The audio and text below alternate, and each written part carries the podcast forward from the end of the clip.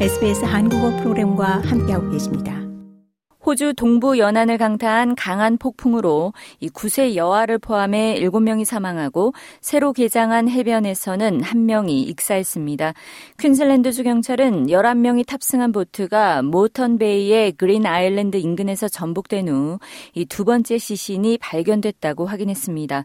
탑승자 중 실종된 1명에 대한 수색은 여전히 진행 중입니다. 퀸즐랜드 경찰은 배수로에 빠져 실종됐던 9세 여아는 이 경찰의 수색 끝에 결국 시신으로 발견됐다고 확인했습니다. 진피에서는 여성 2명이 홍수에 휩쓸려 간 후 이 40세 여성은 시신으로 발견됐고 나머지 1명에 대한 수색이 오늘 재개됐습니다.